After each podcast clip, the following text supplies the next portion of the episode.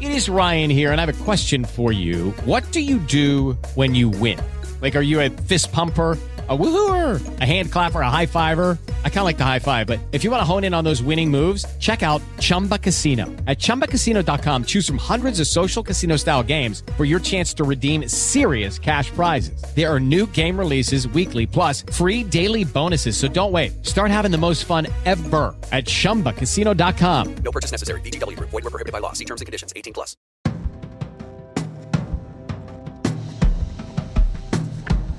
Welcome to Screen Talk, IndieWire's weekly podcast. I'm Eric Kohn, the deputy editor and chief critic at IndieWire, and I'm joined as always by our editor at large, Anne Thompson, in Los Angeles. And uh, before we get into things that are going on with new releases, with award season, obviously we have to talk about the impact and resonance of this week's election. It's uh, uh, been a shocking time for a lot of different people, and it can be hard to get back to work and to get back into the things that you think you should be caring about when something this big and for a lot of us uh, traumatic can happen.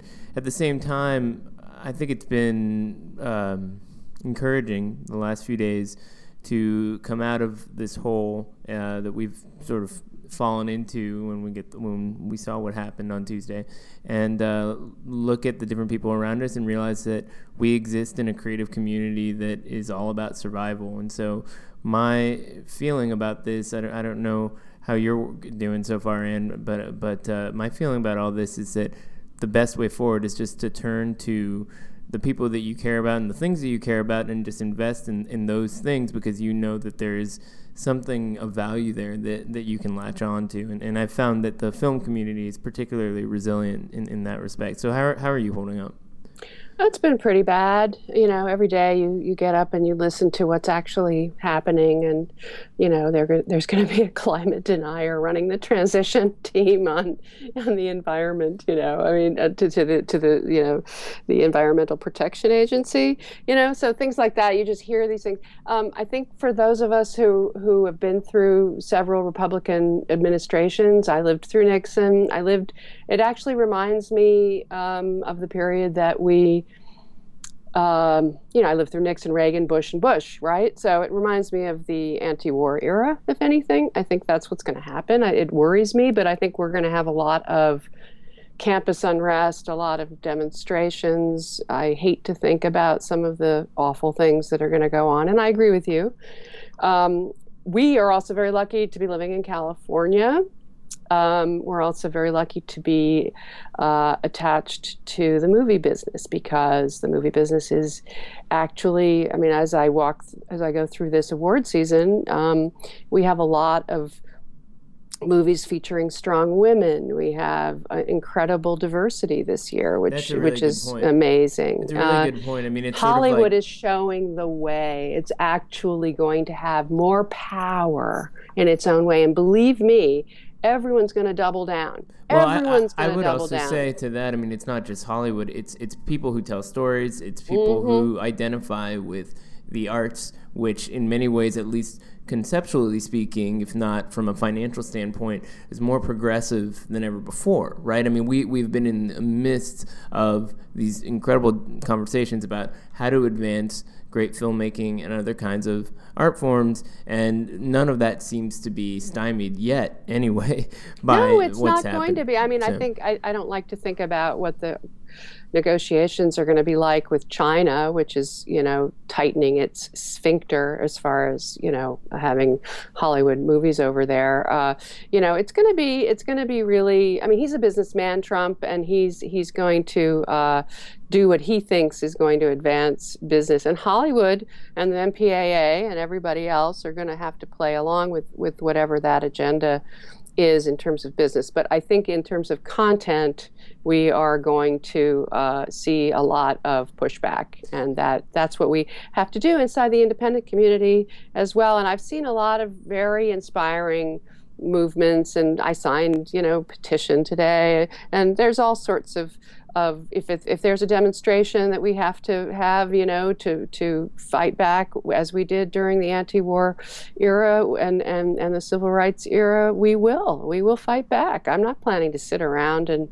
and hide my head in the sand. No, of course not. And I also think that the, the way in which uh, people who are involved in uh, making movies or, or, making things that are, are, consumed by the masses are emboldened by the need to use that platform in constructive ways. I mean, just this week I, have I've been encountering all kinds of different people who are who are grappling with what's happened. Yesterday I went to a lunch for the opening of Doc NYC and there were they gave all these different awards to, to luminaries of the, of the documentary field and every single person at the podium had some very encouraging words.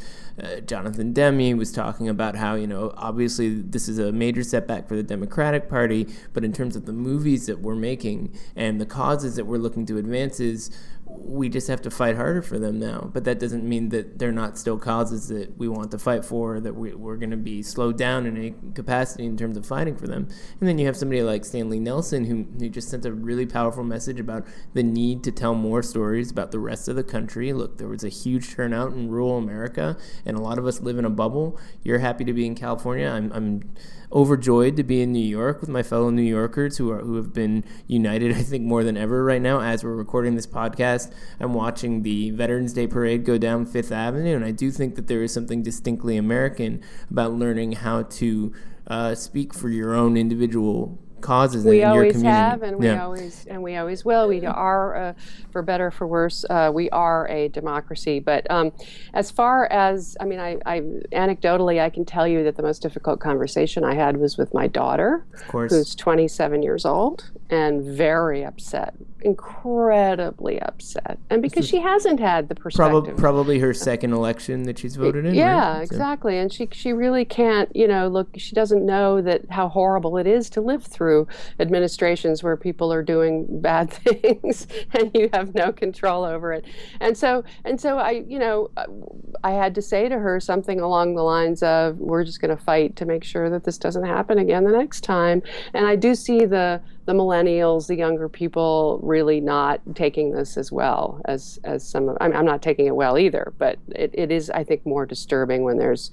We we don't go to Canada. We don't run away. We do survive. It does go on. And I went to see Moana on the day after the election, and I was transported and laughing and escaping. And you know if we if we head into horrible times um, that's what busby berkeley was doing back in the depression. He it's was making the, us laugh. the screwball comedies did too the lubitsch movies and so that's forth. right. there's a wes that's anderson right. movie being worked on right now. There there's uh, Fantastic Beasts and Where to Find Them, and people can turn to the movies for escapism. They can also turn to the movies for inspiration. I mean, I hope that everybody goes see, to see I Am Not Your Negro when it gets a limited release in December. And this is an incredible movie about uh, some of the struggles that we're dealing with in our time. That, I hope that people see the. 13th, uh, the David yeah, Duvernay but, movie. and, and, and those movies it's not just that they deal with what's going on in modern society it's that they they, they find the track record going back generations. And so they show you the history, and they yeah. show you the history of what Donald Trump believes in the idea that law and order means something else to exactly, a lot of people. Exactly. And, so they, there's it, something systemic And they prove all the here. there were there used to be these mythologies and these conspiracy theories. Well, guess what? They're real. Right. they're not. They're not conspiracy theories. The reason why I love movies is because they're a window into the different ways of seeing the world that I can only understand uh, with a, with a limited degree of, of awareness until I get those windows. So whether it's something like I Am Not Your Negro or Fire at Sea, which we've talked about before, which opens your, your opens your eyes to the migrant crisis, seeing movies will continue to be the best way for us as people who love this art form to understand what's happening around us, and that's not going away. So I feel like that's the best consolation that we can have at this point. And you know, you're in the midst of uh, a film festival, the AFI Fest. There's all kinds of stuff going on there that so must rules be. uh, don't apply. The new Warren Beatty movie opened the AFI Fest last night, and uh, therefore the embargo. Uh, we, we saw it a while ago, but the embargo went up, and you posted posted your review. Um, and I, I will say that I find this movie to be the most personal, the most idiosyncratic,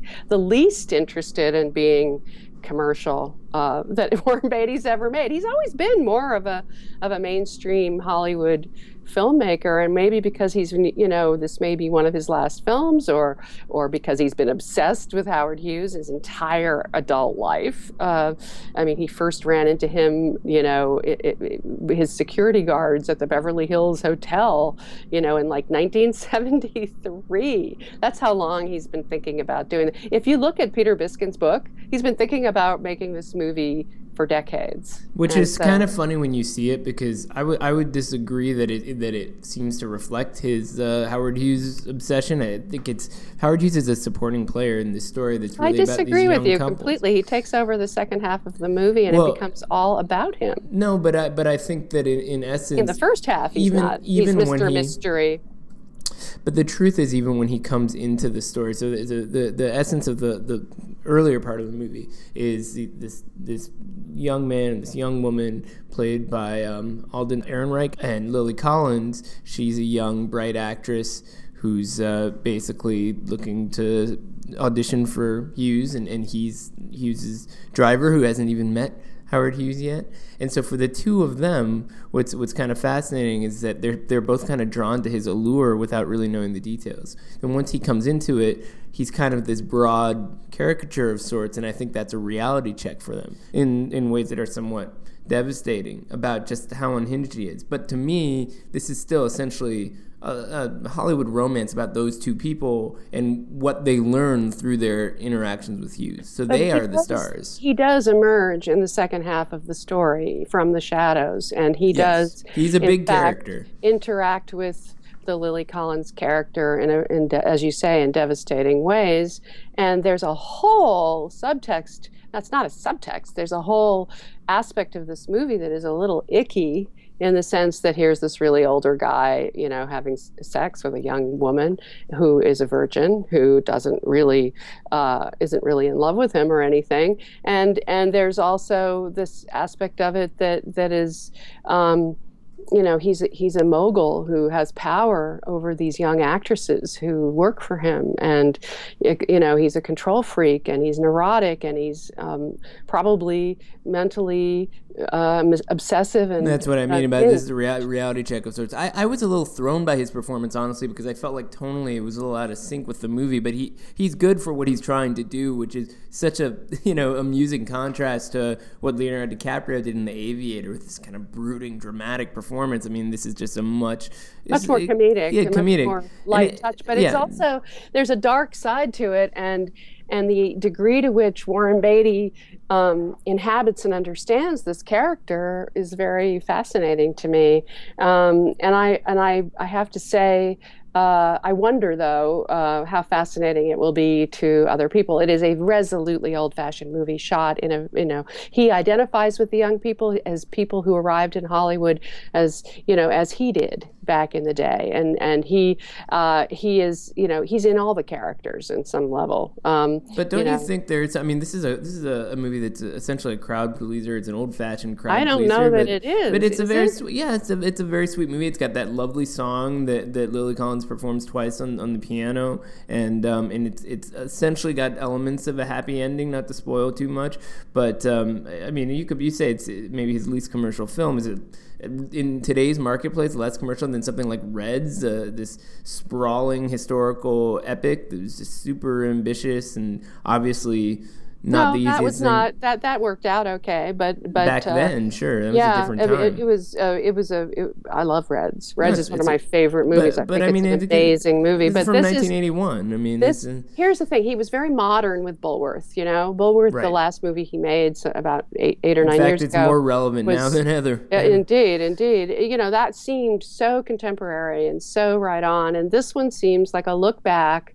like a kind of elegiac, you know, Renoir-esque looking back at, at, at, some other moment in, in his past, you know, and and it, it's a look at Hollywood too, um, and it, it's it's very there's a, it's tinged with a kind of nostalgia sadness, I think. It, yeah. and, and, it's sort of this bittersweet, wistful quality. And, yes But but I think there is. I mean, you compare it to something like Cafe Society, which was Well, it's you know, better than that. It's better. It's better. way I think it, better it's got, than that. He's, it's got more really edge. is- yes, he's he's a very good director, a very good writer. It's very well Uh, edited. It Bo Goldman well. wrote the original screenplay, but he's he's on there. Warren Beatty's been working on this for years. I mean, I was I ran into Felicity Jones last night at one of these uh, Oscar parties they throw at this time of year for a Monster Calls, which is finally being seen by more people since Toronto, and uh, and she she was up for she was supposed to play that part, the Lily Collins part at one point. You know, she was wined and dined and wooed and hung out with Warren and and Annette. You know, it's it's as, very you, as uh, you did as well, which I, and I I went to the house. That's kind of to the house. fascinating, actually, because so a lot of people have been picking up on this. I mean, the Hughes like mystery of of Warren Beatty is something that seems to be what what drives the soul of, of this project, right? He, Well, does he not- identify with him or, or something? Well, I mean, no, I mean, I'm going to write about it. That's all. I mean, I just have to figure it out myself. He's an enigmatic and and controlling uh, movie star, and he knows how to interact with the press in order to try to control his message. And he is very personally invested, obviously, in this movie. It means a lot to him.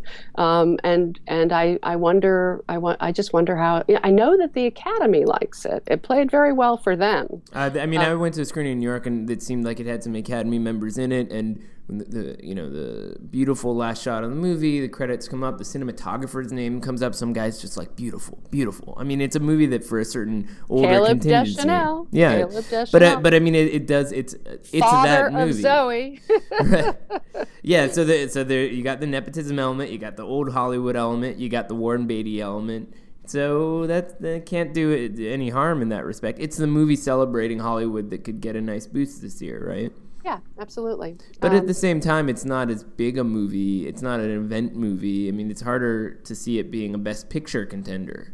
I don't think so. Um, I, I think I think its best uh, chances are with acting. I, I you know it, it, it, it but again it's a very tough year. I mean, best actor is the category that Warren is is in. It needs it needs to get rave reviews. You know, over the top rave reviews. It needs to do business. It needs all sorts of help. It needs the critics to decide it's one of the best movies of the year. Yeah, it's not going to gonna happen. Not going to happen. I'd be shocked. Me too. I'm afraid. Not It's not a knock on the year. movie. It's just not that kind of movie. it's just not reson I, I just don't see it resonating with people right now at this moment in time and it was interesting i got an email from one of our colleagues chris O'Falt who was um, giving me all the reasons why moonlight is going to win you know the oscar and and various people are are have other theories about why la la land is going to win the oscars in other words it could go in the direction of gravitas and the alternative to the the vision of the future as described by Donald Trump, or it could go in the direction of sheer escape. Let's let's just you know go for for something that takes us away and transports us to another land. And Well, that- let's get like, get into this for a second. The Academy is not the electoral college, right? I mean, there's there's a popular vote, and that decides who wins. So there, I mean, you can't throw. It really is going to come down to Well, what is no, a movie most people one- like. no, no, no, no, no, no, no. Uh, uh, here, let me explain. let me explain to you, Eric. This is a situation where the zeitgeist has an impact. It isn't just about liking something; it's about sending the- a message. Of course, and, and how they campaign and around so, that message. so fences, fences could be the one that just runs with it. You Careful, know, man. You're not allowed to talk about that one yet. I'm talking about its Oscar chances. Yeah, yeah. No, of course. So you have Fences and Moonlight right now, you would say, are probably the two movies that fit most naturally into that zeitgeist slot, right? No, I'm saying the zeitgeist could be reflected in two different ways. Serious, this is how we want the world to look. This is what we're doing, Hollywood. Or we You know, want s- escapism. You know, or or we want escapism. well, yeah. ideally we want both, and maybe they'll spread the love. That would be nice. We shall see. Well, in the meantime, I'm dashing off to see Fantastic Beasts because I need some escapism in my life, and um, And I'm going to interview Lin-Manuel Miranda. I'm so excited. You know me pretty well. I'm I, I go out there, I interview so and so and whatever, and don't bat an eyelash. But interviewing Lin-Manuel Miranda, I'm like I'm gaga about make that. make him sing a few notes for you because that Hamilton soundtrack, man, it's uh, it's got a lot of earworms in there. Anyway, we, All right, uh, have fun. Yeah, we have things to do and a world to get back to, no matter what's going on in the government. Right, so. so we'll Talk talk, to you next later. time. Have a great Bye. one. Bye.